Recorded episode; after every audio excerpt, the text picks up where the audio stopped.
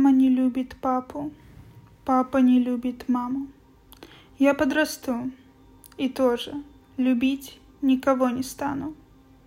Ночью опять ругались, думали, я не слышу. Ветки в окно стучались, дождик стучал по крыше. Мне было очень страшно, я потихоньку плакал. Не помогала даже плюшевая собака. Как-то уснул, приснилось, что у нас все нормально. Мама опять влюбилась в папу, а папа в маму. Мы все втроем гуляли, стихли и дождь, и ветер.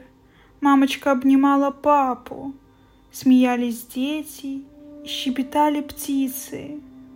Лето, июль в разгаре. Это мне только снится. Утро в осенней хмаре. Мама звенит посудой. Кажется, скоро завтрак. Снова не вышло чудо. Может быть, выйдет завтра? Папа придет с работы, вкусно пахнет морозом. Он принесет мне тортик, а маме подарит розы. Мама наденет платье, ногти накрасит лаком.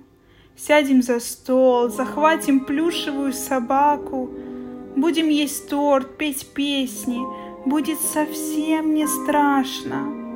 Нужно петь песни вместе, это предельно важно. Нужно смеяться громче и обниматься чаще, Чтоб сыновьям и дочкам не было ночью страшно чтоб под одеялом, крепко прижав собаку, дети бы понимали, что им не нужно плакать, чтобы не услышать фразу детскими голосами.